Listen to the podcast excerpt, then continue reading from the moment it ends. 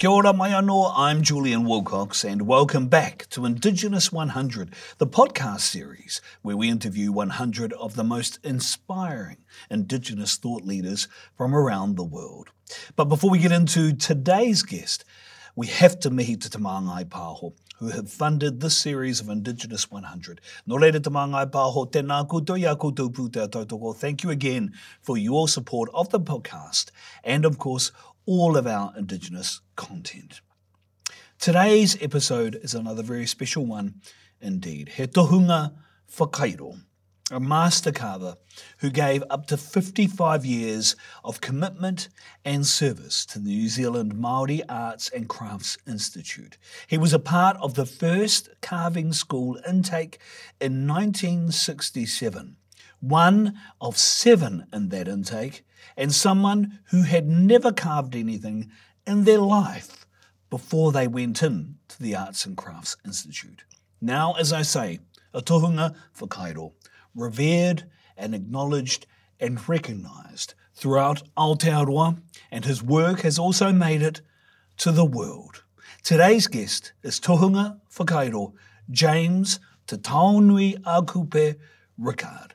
He is our guest today on Indigenous 100. E kare James tēnā koe. Ah, tēnā koe. Welcome to Indigenous 100. It's great to have you with us. Ngā mihi nui kia koe. Thank you for joining us. Or should I call you Te Taonui a Kupe? Aulina hau auru. Being from Hokianga, I can get away with it. How did you, wh- where's that name from, Te Taonui a Kupe? Um, Cape Jackson ah. and the South Island, where ah. my uh, great grandfather's buried. Oh, so that is your name, Te Taonui a Yeah, yeah, yeah. Oh. That's my Māori name. But my old man used to work in the post office and he used to register us under his uh, the Pākehā names. So I'm named after my old man, Ah. James Edwin Lancelot. James Edwin Lancelot. oh, wow. When my grandmother found out, she took me down to the creek, Taonui a Kupe.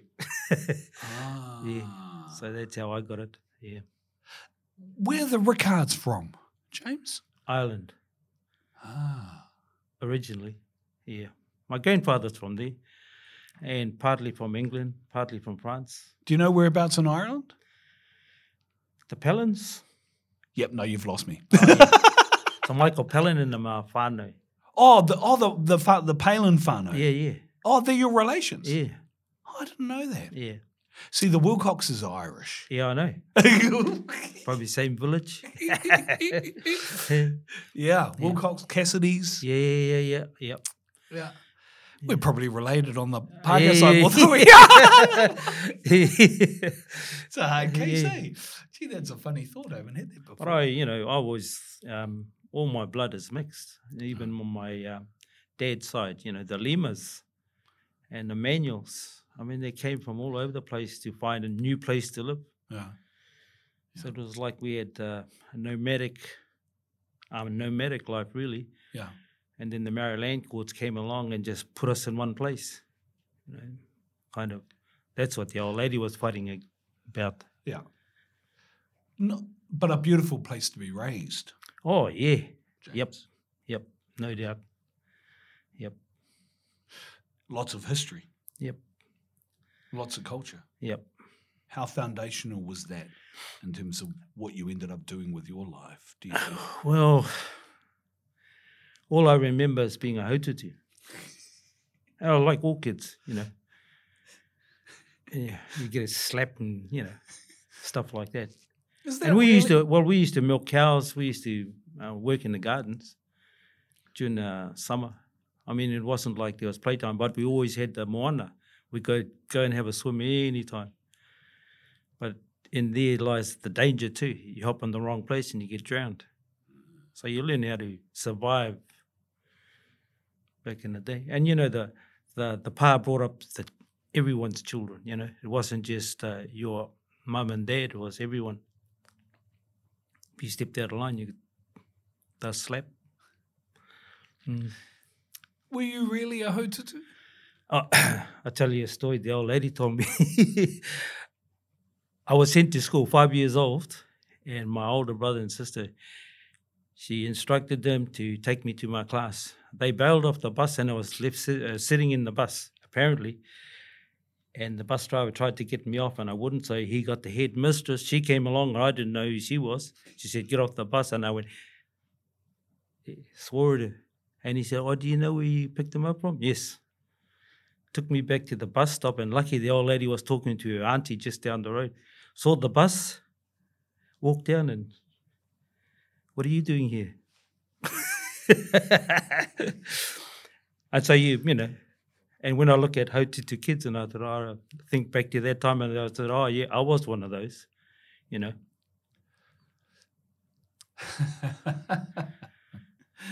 and just just so we're very clear, by the old lady you are referring to, My mum. yeah, who is yeah. Oh, Eva Rickard. Yeah. yes, Tuaiwa Rickard. yeah. Do you think that, um, given all that your mother did for Te Ao Māori Mhm. and her commitment to her community, what do you make of that now, so many years later? You know, I became a carver because she made me be a carver. Really? Yep. I wanted to be a pilot. He got me to sign these papers, and next minute I'm heading to Rotorua. Why did she do that? That's a long story. so when I was growing up, uh, right through till I was about six, ka tai mai ngā kēhua, you know, and it was constant. So they sent me down to the East Coast to be with my other nan. And about four years into that, the kēhua from the Hauauru came down. And then of my uncles said, oh, well, he needs to go home. So I think uh, part of her um, her decision was that the kehua spent most of my early life. I've been chased around by kehuas, so she sent me to the school so I could chase them around. If that makes sense. There'll be a non Māori audience watching this. Oh, okay. and they might not necessarily understand or have an, uh, an appreciation of what we mean when we talk Yeah. in the way that we talk about kehua. So, what do we mean by that? Uh, well, in uh, Pākehā terms, I guess ghost, apparitions, you name it. But all I could see was images, but I could hear their thoughts. Wow. constantly. And so I used to get looked after by my aunties when I got sick. And I kind of thought about it for a while. And I thought after all this time, every time I, it happened, it was like they uh, were trying to grab my wairua. And I got really sick. You know, for about a couple of days, I'd just sleep, come right, be a hotutu again. And then every couple of years it had happened. But they, they weren't coming because you were being a hotutu, right? No. So you, you weren't necessarily No. doing tutu things or things you should you shouldn't tutu. Well, the old lady figured it out that um, uh, one night it was that bad. She got the doctor up to slow my heartbeat down, gave me an injection. The moment I got the injection, the phone rang, and her grand auntie had died. And uh, she figured out that before they were dying, they were coming to tell someone that it was their time.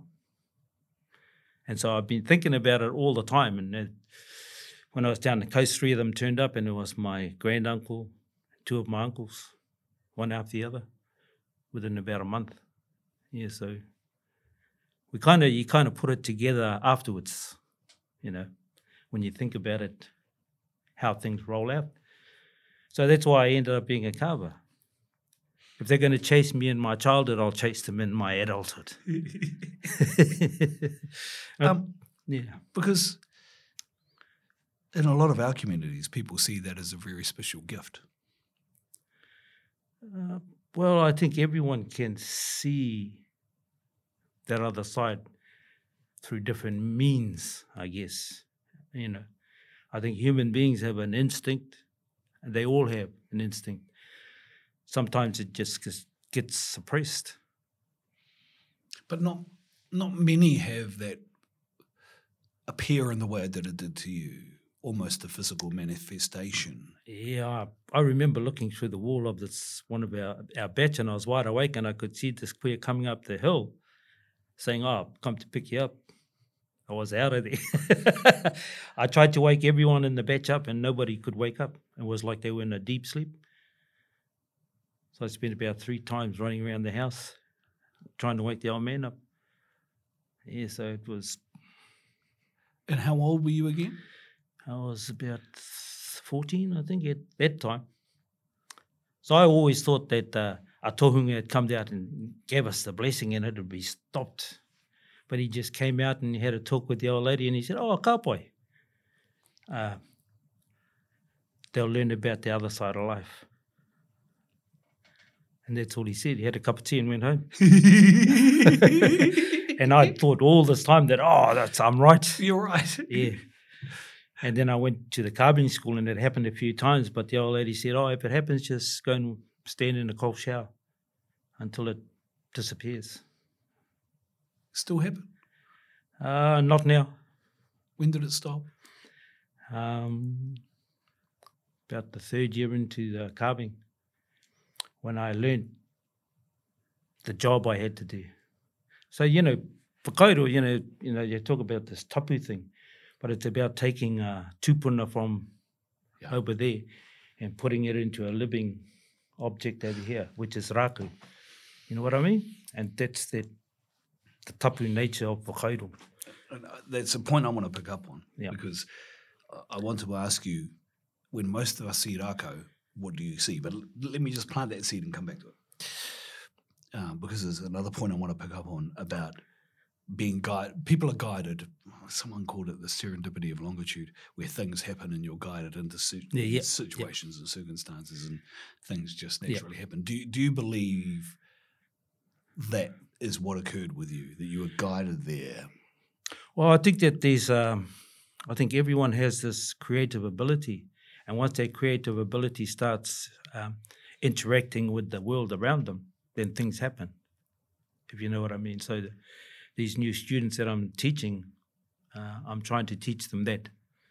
Look at their tai, taiao and look at the world around them and then figure out what the images are that they can see in the whakairo, if that makes sense. Yeah.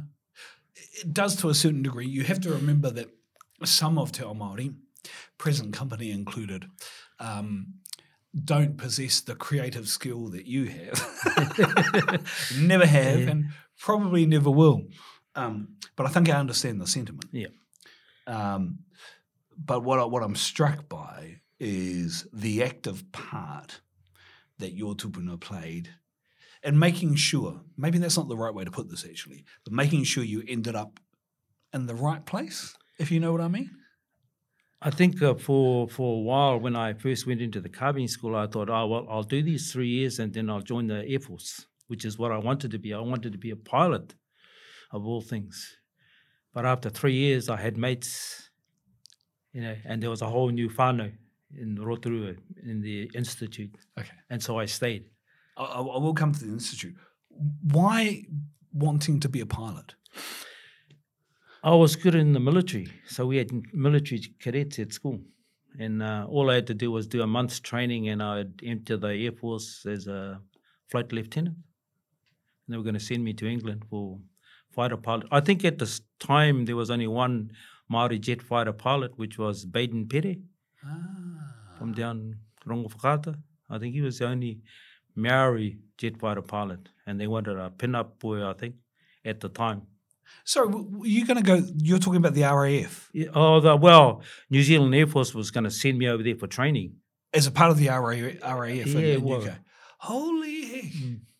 because I don't think they were capable over here at the time. Yeah, I believe you're right. The only other one I can think of was uh, um, uh, Sunny, and then made a documentary about a, a fighter pilot World War II who was part of the Great Escape. Uh, the documentary is called Turangarara, and I've just forgotten his name, but apparently he was a, he was a fighter pilot, and he got captured. So one of those uncles that I was talking about, Yeah. he was in the RAF in the Second World War. He, Jim Kihi, he was in the Royal Air Force. Yeah. And did you take that as a sign potentially that was a bit of a blessing to say the RAF, that be- becoming a pilot might be the right call? Well, I kind of liked the the way the military operated. You know, there was a structure, there was discipline.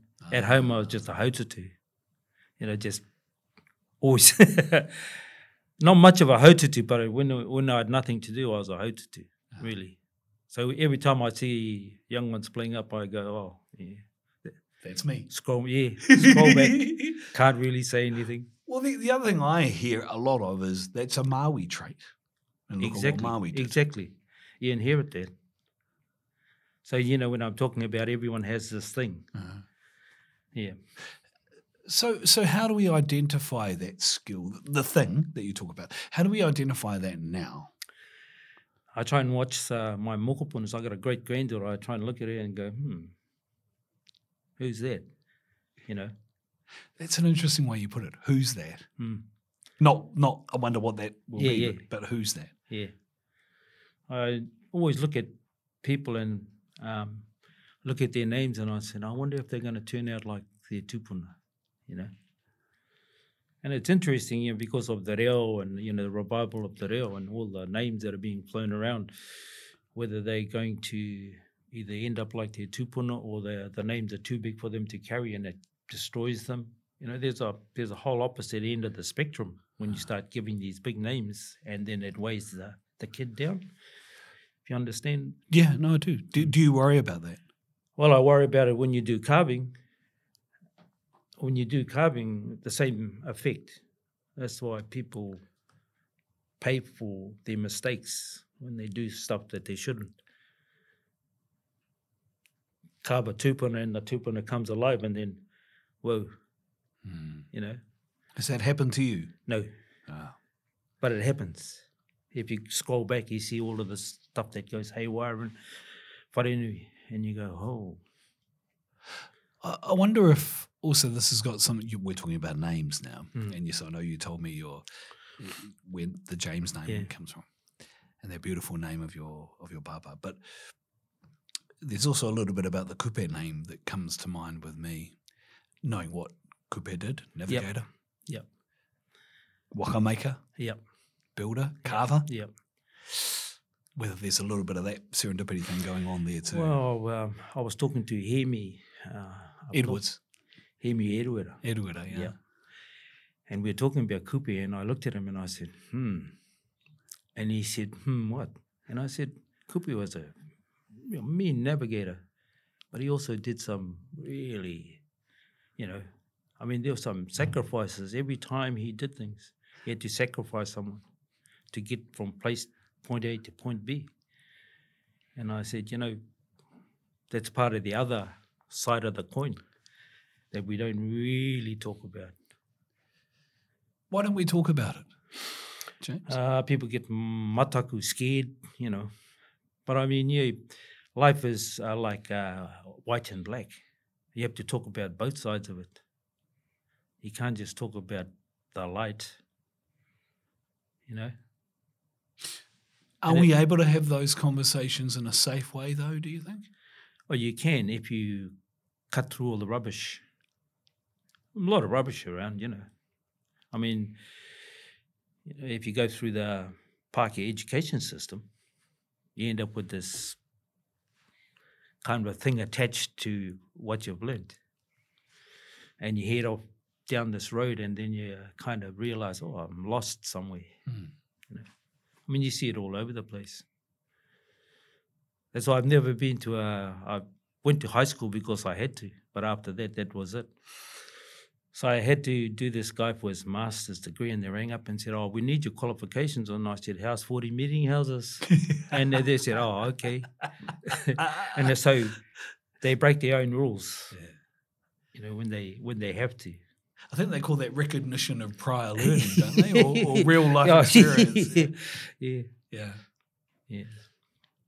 Wow, this is this is a fascinating conversation. I mean, I, I, I understand what you're talking about because when you start learning a lot of these things about our traditional kōrero, tui Yes. and karakia, yep.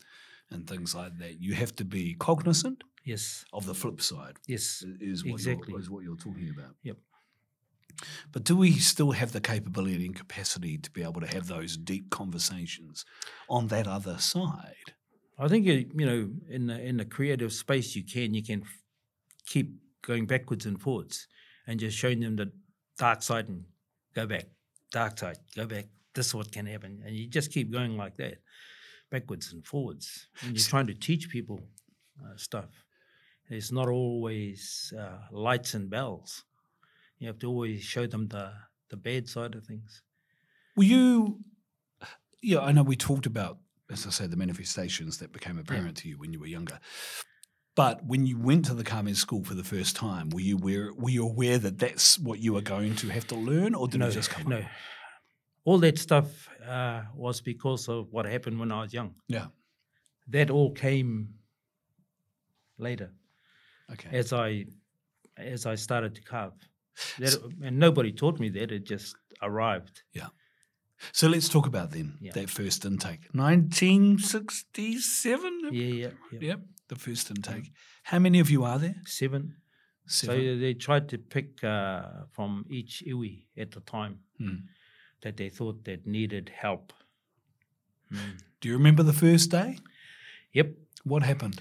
So we hopped on a bus. They showed it, gave us instructions. We all stayed at the Whanona Tanga hostel. Uh, we hopped off this bus and we walked down the road and we kept walking and we started walking into the scrub and you said, That's funny. So we walked back. The institute looked like a motel and we actually walked past it. so we walked in, we said, Oh, there it is. And of course, they were waiting for us and they said, Oh, where are these young fellas? We had gone past down the Hemo Gorge. Yeah, so it was funny. And I think uh, when we walked in, uh, John said, um, "Whatever I teach you, you teach others," which is, yeah, I think it was the only intake he did it to, was to make sure that you teach others. I guess. Was there a shake of hands or just And it no, was just a- understood and yeah, that that's yeah, what you were going to have to Yeah, What was going on at um, New Zealand Māori Arts and Crafts Institute in 1967? Why, why did that first intake come about? Well, uh, I think the uh, they came to the sudden realization that all the people that went through the first school in 1926 and subsequent, you know, students all began to die, and there were no replacements. And they suddenly realized if they didn't restart the teaching of Whakairo, it would die. And that's why it started, really. Again, it was part of Apirana Ngata's sort of kaupapa, really they just tweaked a few things and added a few things that we would make souvenirs and you know make money and so the government started it again yeah Sorry, I should have asked you this before I got onto it, but could you actually carve? no i couldn't even draw Really? in fact uh, yeah, I, you know if i never had an ipad i'd still would struggle to draw No. yeah yeah but i know how to shape i know what things feel like i know how to what taiahas and patu should feel like and i you know i don't need to draw things Well, well hang, how did you know that? Like, how do you know that? If you Yeah, well, you you know you make hundreds over the time. Oh, yeah, you know, and so you you kind of get the feel of things, and the people have different feels. So when you're making a a weapon for a big guy, you make it big because he, that's what he likes. You know, that's instinct. That's his kaha, really. You always make big things for big guys. Hey, this is this is fascinating. I have to say, um, but you actually hadn't carved anything before you went in. No, no, no, no, no. None of us. Did, What- did you know? Did you think? No, you could. No, What? Well, just yeah, just straight out of the straight out of the blocks. Here's a block of wood. We go, yeah.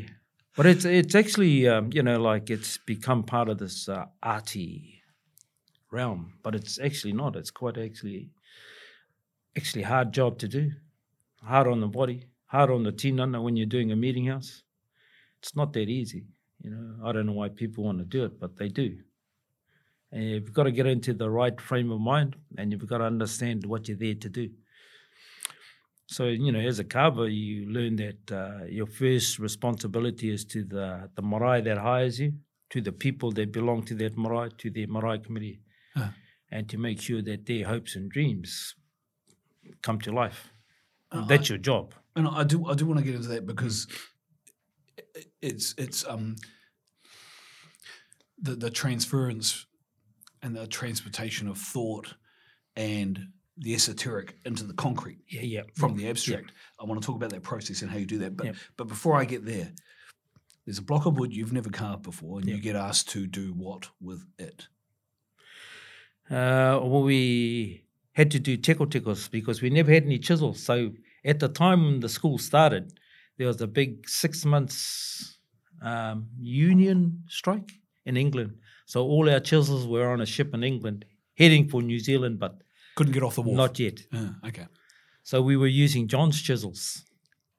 And of course, you know, we didn't know how to use chisels. We didn't, and we were bashing them around. And he was, you know, about three months in, he said, Right, no chisels. You know, so we just sat around and we just talked, you know, did a bit of tuku tuku, did a bit of this, did a bit of that, but pretty much waiting for our chisels to turn up. Right. So, you know, it wasn't like it was a fairy tale start to the institute. It was like, a, yeah, it was like, yeah, waiting for something to happen. And this is true for all seven of you. Yes. Yeah. Did, did had anyone carved? No, no. Holy heck! Yeah, yeah.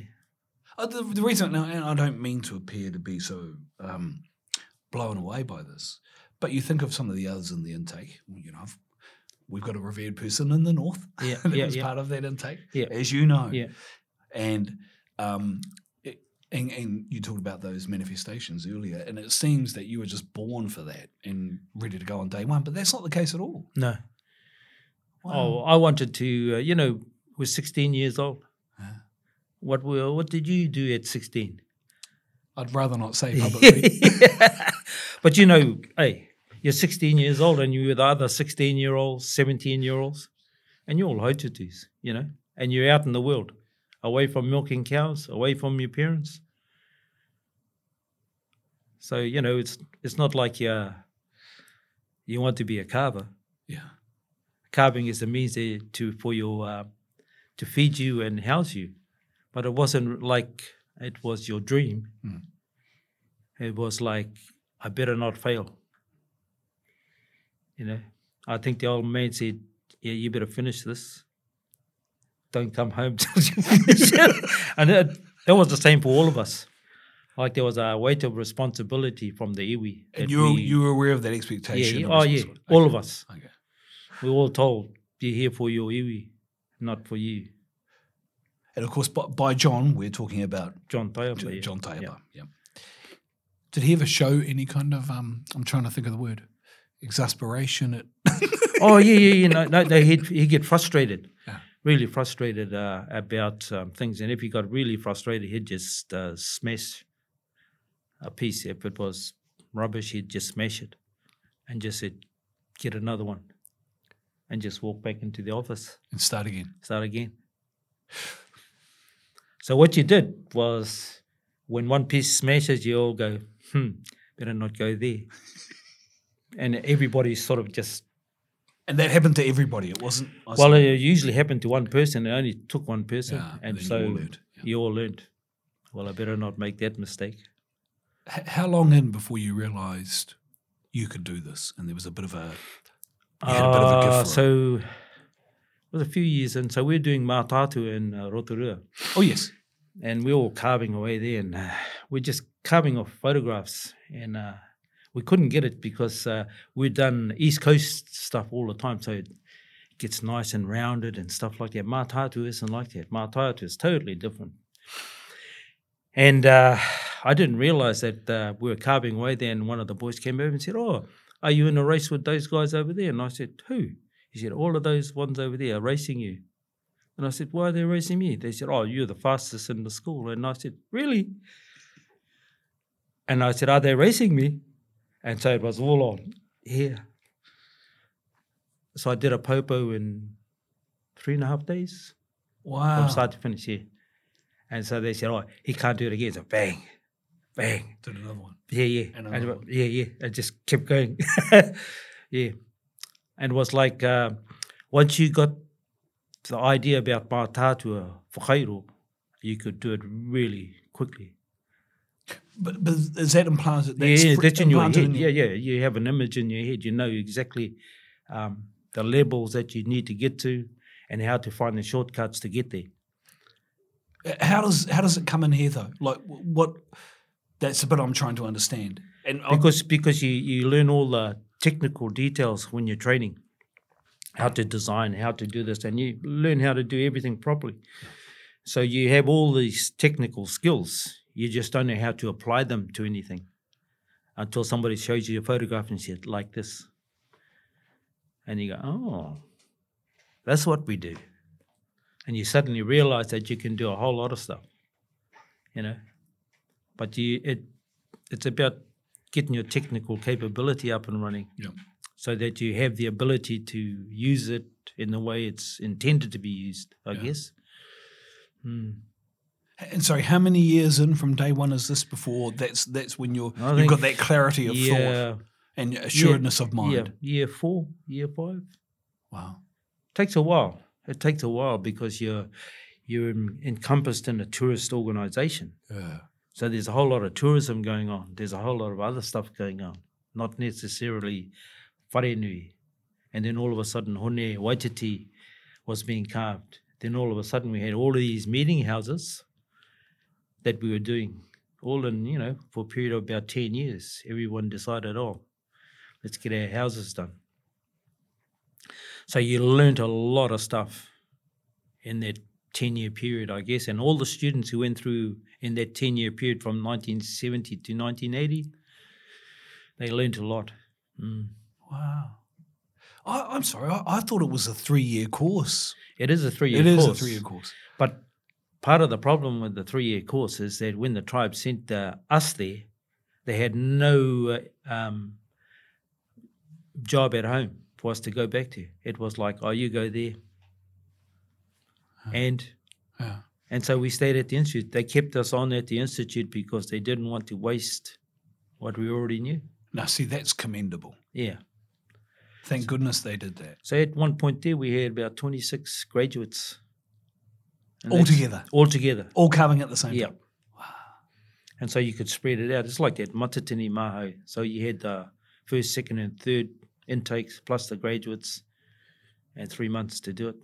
And you just farm it out to each, you know, each group mm-hmm. that's capable of doing certain things, and you just farm it out and say, "Do this," and you get it done. What's it like when something like Mātaatua opens and you see it? Actually, Yeah. we weren't there because I think uh, there was a John died. Ah. Yeah. John died before the opening, I think. Yeah. I woke up one morning and it was on the radio. I'd seen him the night before. I'd gone in to see him and had a talk with him. And I said, Oh, why are you in here so long? He said, "Oh, I just got something on my chest. And I said, Really?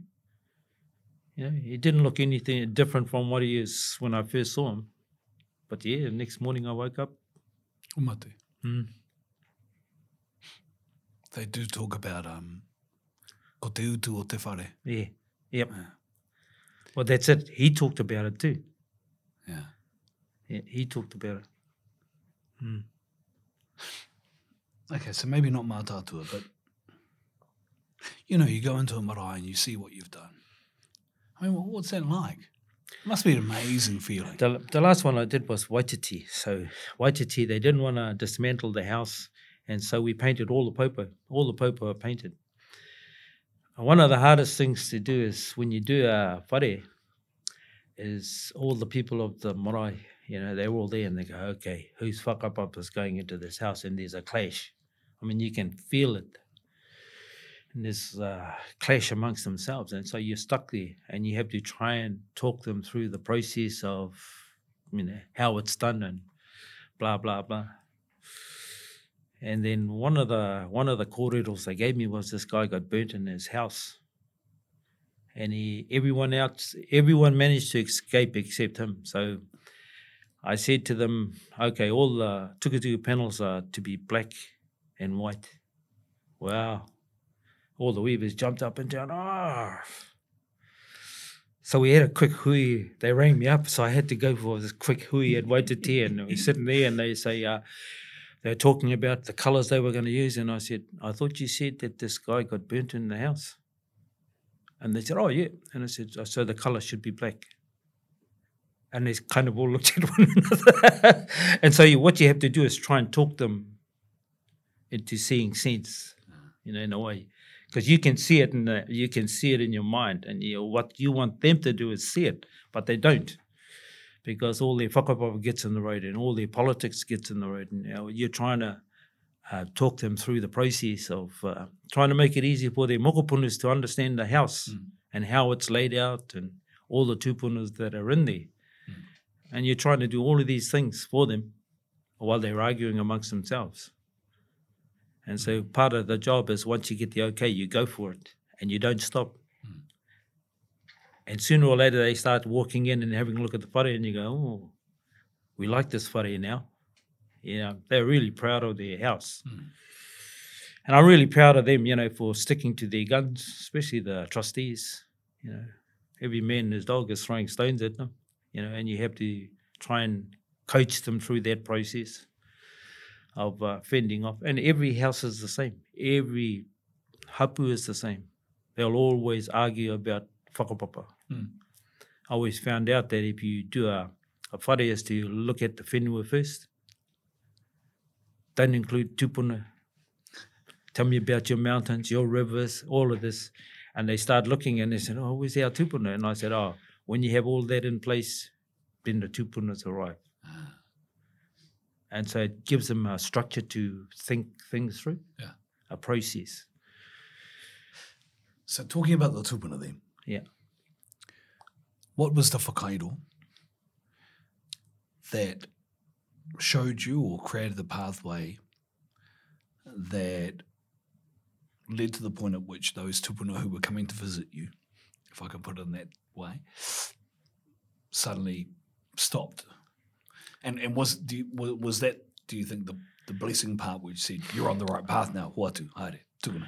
Well, I think it was the fact that I could um, I could get out of bed even though I was sick, walk along a corridor and stand under a shower, and they kind of knew that oh well, waste of time was hanging around this fella because he's he knows what to do now, Yeah. you know, and because it kind of it transformed itself into I used to have weird dreams, and I used to kind of really wake up shaking with these weird dreams and it was just a matter of trying to figure out what the dream was.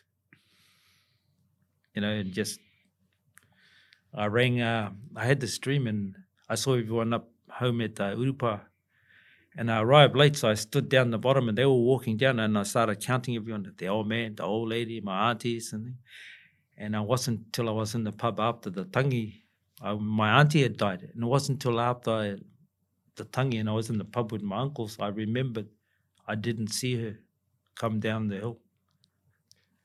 And I said, no.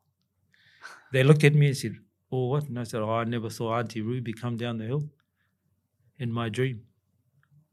And they looked at me and said, take your beer and go.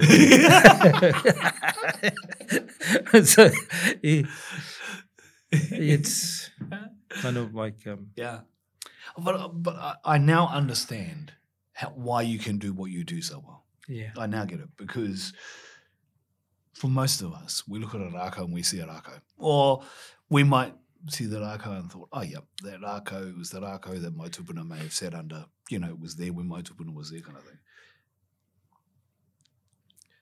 When it comes to transforming something that is a replication, Yep. reflection of a tupuna, you can automatically see that or see what the what Well, actually, I- didn't really understand it. And then I saw this program, it was Hunting the White Wolf, I think it was called. And this guy sent up this um, drone, heat seeking drone, in the middle of winter to try and catch this wolf. And when he went up, all the trees were red. They were alive, like literally like uh, blood flowing up these uh, pine trees. And I looked at it and I said, that's what I'm doing. I'm taking a tupuna from way back over there Yeah. and I'm putting it into this living thing over here. And I said, far out. Far you know, out, hey, and all you have to do is watch this program and you see the trees come alive. And can, can you, even before the process, because there is a long process to go through, Mm. to you know, the process you go through to take that narco, Yeah.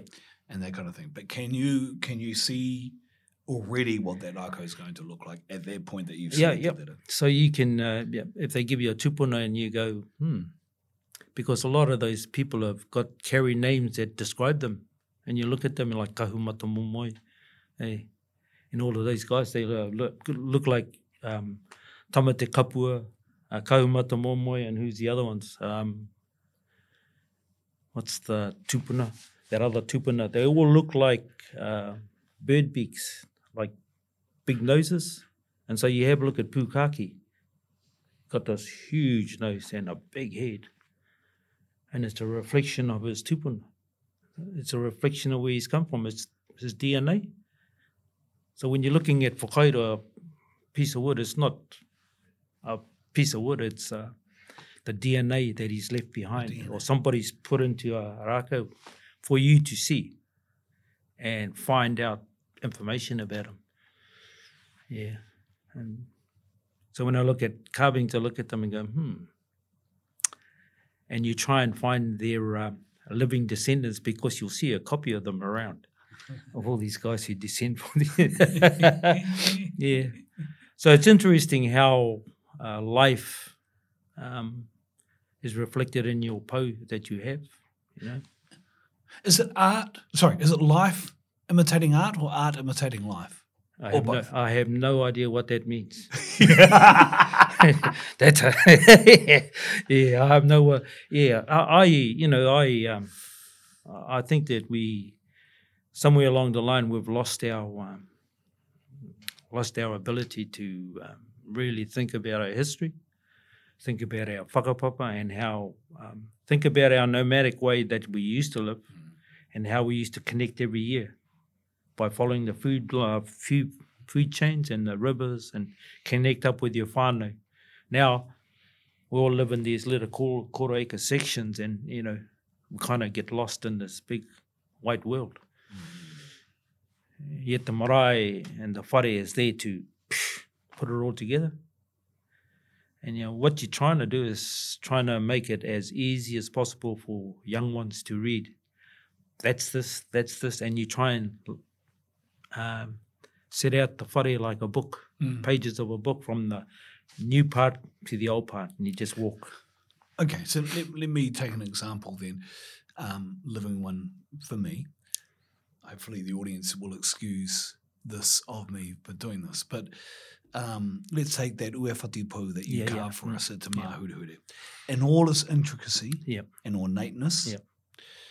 You can see that, and because you can't draw, you can't draw it. Yeah, yeah, yeah, yeah. You can see that as you've got the rākau Yep. already in, in that detail, or is that a matter of the process coming to being and, yeah, yeah. and into fruition, It and then you kind of evolves as you go along. You you know what you what should be there, what should be there. You don't know how the configuration happens, but you know it should be there, and you have tried to put everything into one po.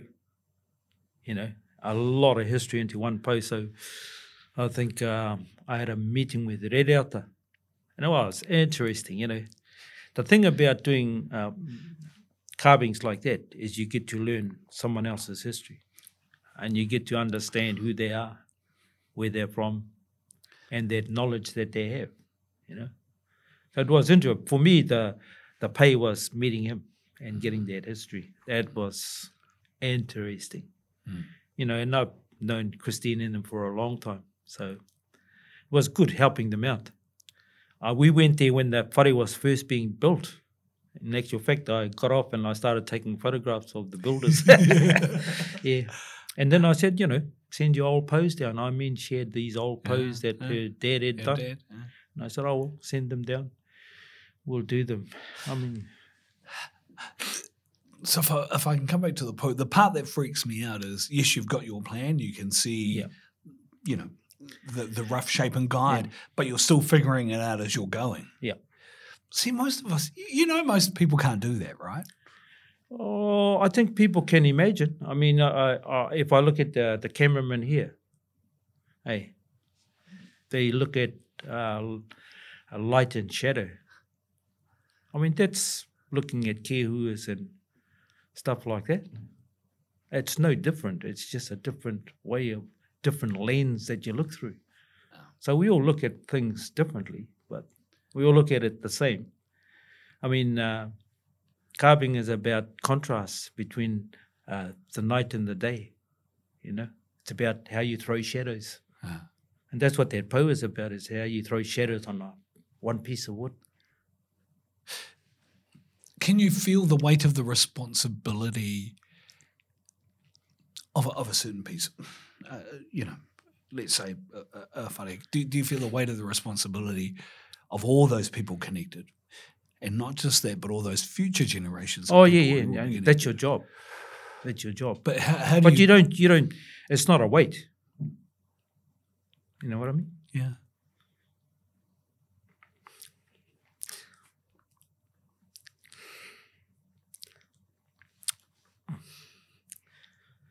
Um, like a privilege.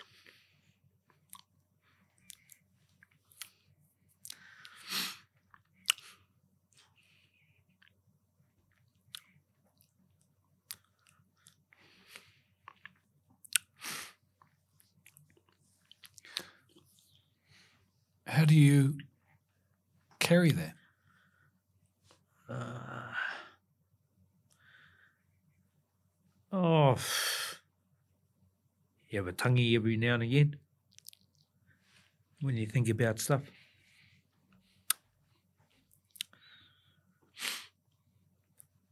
But um, tangi is good. Sometimes helps heal your wairua, I guess.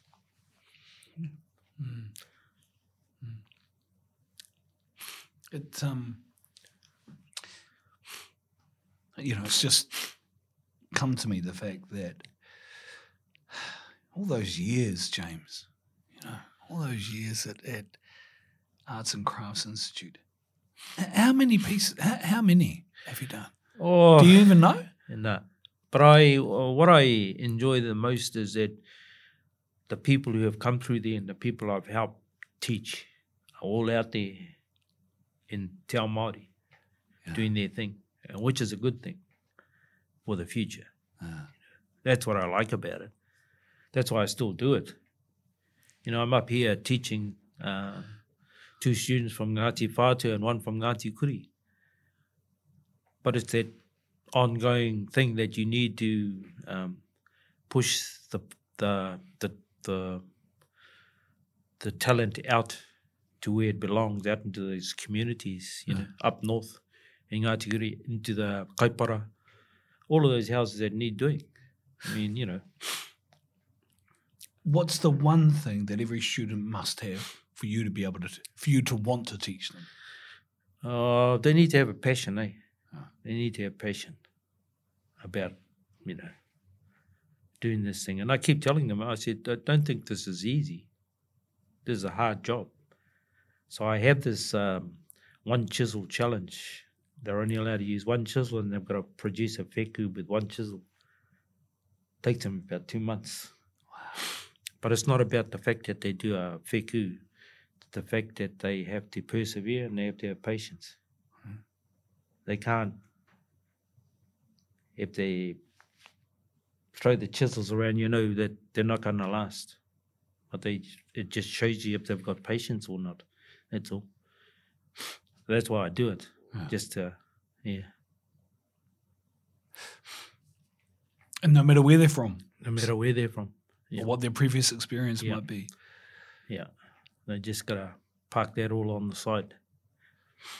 I prefer that people um, um, don't have the experience, like me. Start again, you know, start from scratch. Start from scratch. Easier to teach. Easier to teach if they don't have any preconceived ideas about whakairo. Yep.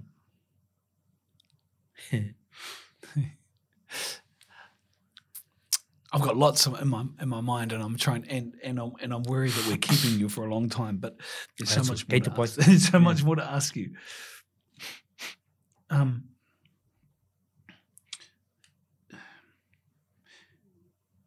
when did you know you could teach? Did, did Um, did someone ever say? No, no, no. You just um, when the new students come in and they need help, you just walk over and say like this. And just show them, and then you suddenly realize that you're a teacher. But there's no booklet to it. It's like this is how you do things. Yeah. It was never coming of any official. No, there's no there, there's no booklet on it. so um, you know, Pokoiro is about sound and rhythm. Yeah. And so you have to um, your eyes, your ears, and your hands have to be in, you know, uh, what do they call it when it's all together, synchronized. synchronized. Everything has to be synchronized. So when you go on holiday, everything desynchronizes. So when the students used to come back, and it used to take them about two weeks for them to get into the hang of things because of that synchronicity that needs to happen. And it's all in your mind and your ears. You kind of you can tell people what people are doing just by listening to the sound of their their pa tuki tuki. Oh, I see. I I was going to say, forgive my ignorance, but what's the ears got to do with it? But Yeah. you, you can hear it. You can hear it, what exactly what they're doing. You can tell if they're struggling or not. Um, so the faster the tap, they're going around in a little tight circle. The slower the tap, the bigger circles. And you can tell, in actual fact, if you do close-up photographs of carvings, you can tell what uh, one of these old crowers, what his mood was, just by the marks he leaves behind. Really? Yeah. So even I go, you know, but I only I only figured it out by the way I feel when I'm looking at it. I go, hmm, and so you look at it and you go, oh, okay. So, say for instance, te hau ki turanga e te papa. Yeah. Rahuri i rukupo. So I said to Carl and said, if you get me close-up photographs, I can tell you what mood Rukupo was in. And you could. Yeah, just by looking at the marks. Care to share? So you know when when you have these marks, they like this. Yeah. They're all close together. It means your your mind is synchronized. Everything is focused. But when they're wider and wider apart and they jump like that, means something's going on. Wow. There's something going on in the background, not necessarily with the whakairo, but uh, exterior from the house. And that carver's life. Well, it could be yeah, it could be uh, war. It could be anything that he's thinking about while he's doing this whare. So you kind of have to match what was going on externally with what he's thinking. How easy is it, James, to, to, to stop the thinking and the noise and just and just try and be high? Or, or is Well, that yeah, just yeah. not possible? Oh, I, I yeah, I. You, you can once you get into that Into the Zone. rhythm and the into the zone. Once you get into the zone, that's right. As long as there's nothing outside the door happening. I mean, when you get that's why they used to carve away from everyone else, so they could focus entirely on the house. But if there's trouble out out the door, and one of the carvers is involved in their trouble, he'll bring it into the house, and it'll start to affect everyone else. It's like the wairua travels around and gives everybody a bash. Yeah. Mm. Is there anything you won't do? Is there anything you haven't done?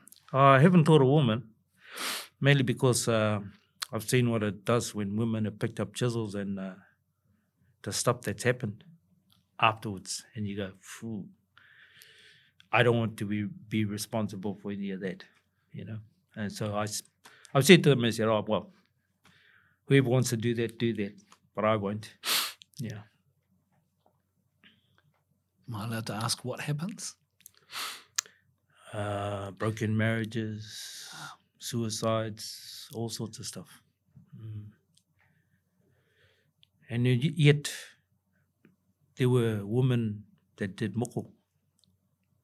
In actual fact, some of these women, you know, they they had to run and hide, especially in Te Arawa when Te Arawa decided to be part of the crown. Some of these tattooists, because of that um, Tohunga Suppression Act, they had to leave, go somewhere out with their craft. So there were women tattooists. So yeah. But I was just thinking about um, you know the woman and uh, about how you take this tupuna and this wairu over here and then you put it into this tree, and I'm going ooh, hey.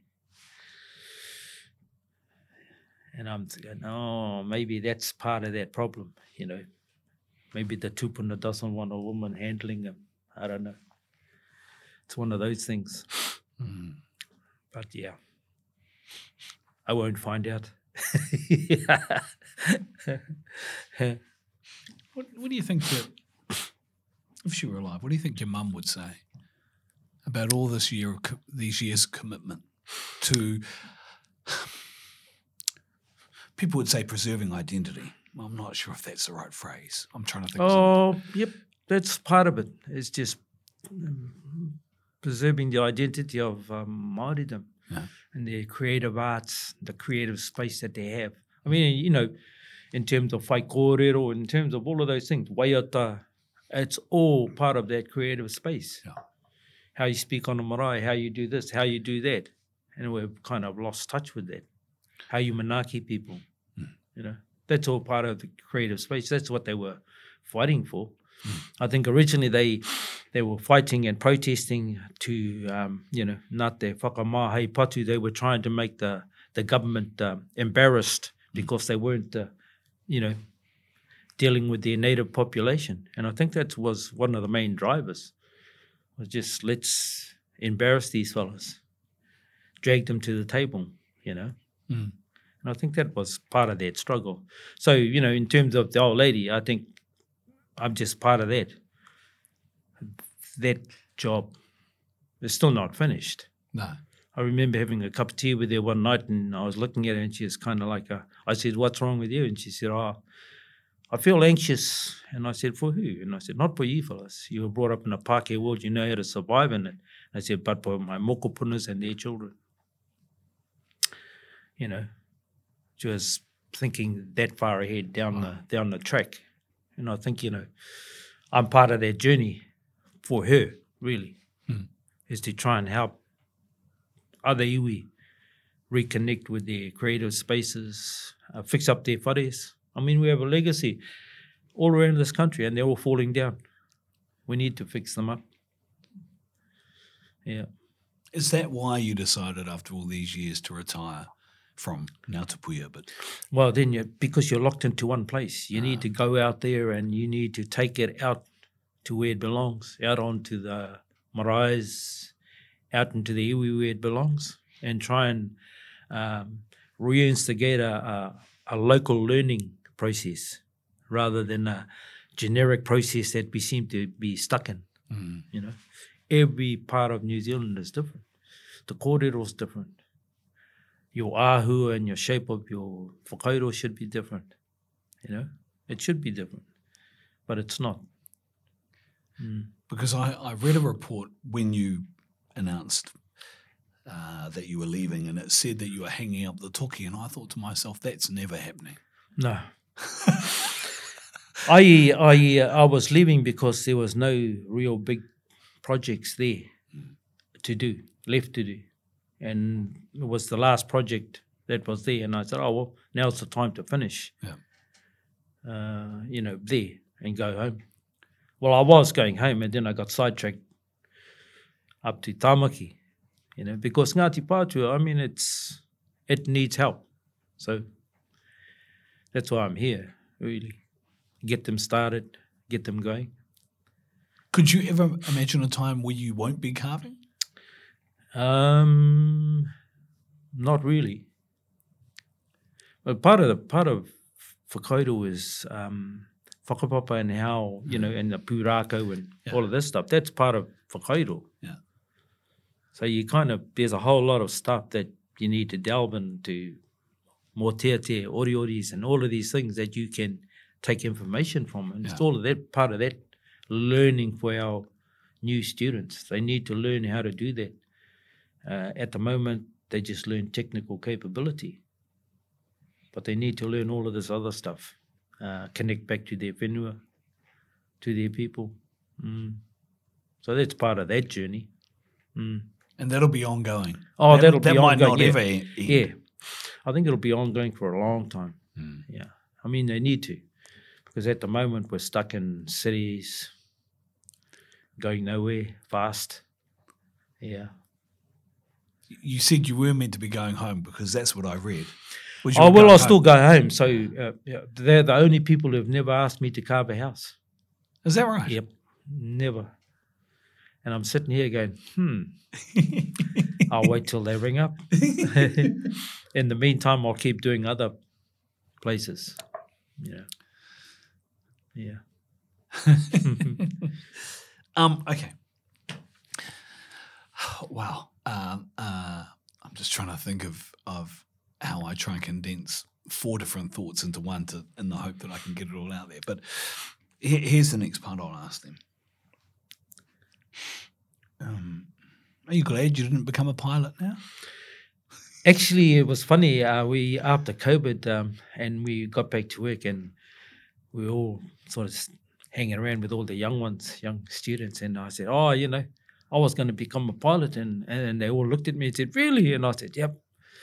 Never wanted to become a carver, and I said, "But you know, now that I think about it, I would have been an out of work Air New Zealand pilot."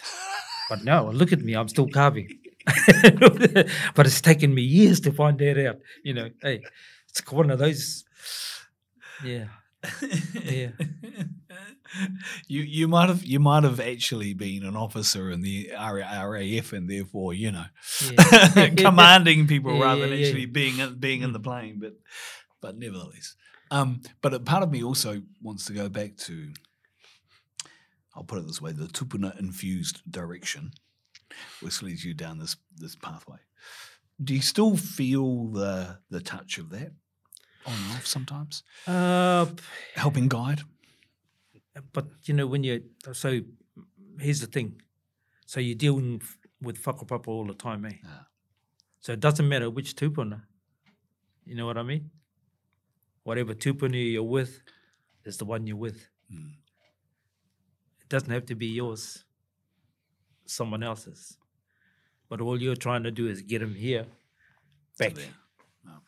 That makes sense. Yep. You know. I don't think it's yeah. And when you're talking about those growers that used to come, it's got nothing to do with them. Yeah. It's about the people I'm looking after now. And they know that. They're not in that age group. They've got photographs of them. Ah. So, yeah. Ka rai James, tēnā koe. Oh, Tēnā koe ia, ia, tawa, ia tawa kōrero. Um, you spoke, you mentioned the word privilege before. I mean, the thing about these kōrero is there's a, an immense privilege in being able to talk with people like yourself and hear the life experience and the different experiences um, that people have. But I, I wanted to say that it's a privilege not just to be able to talk to you, but also to have to behold the work that you've done and see it and yes touch it but but feel it and what it means and what it reflects and what it represents and i hope that that continues to be the case for a long time to come thank you for talking to us no sweat. Anytime. Anytime. Ngā mihi nui kia Ah. Kia ora mai. Kia koe hoki.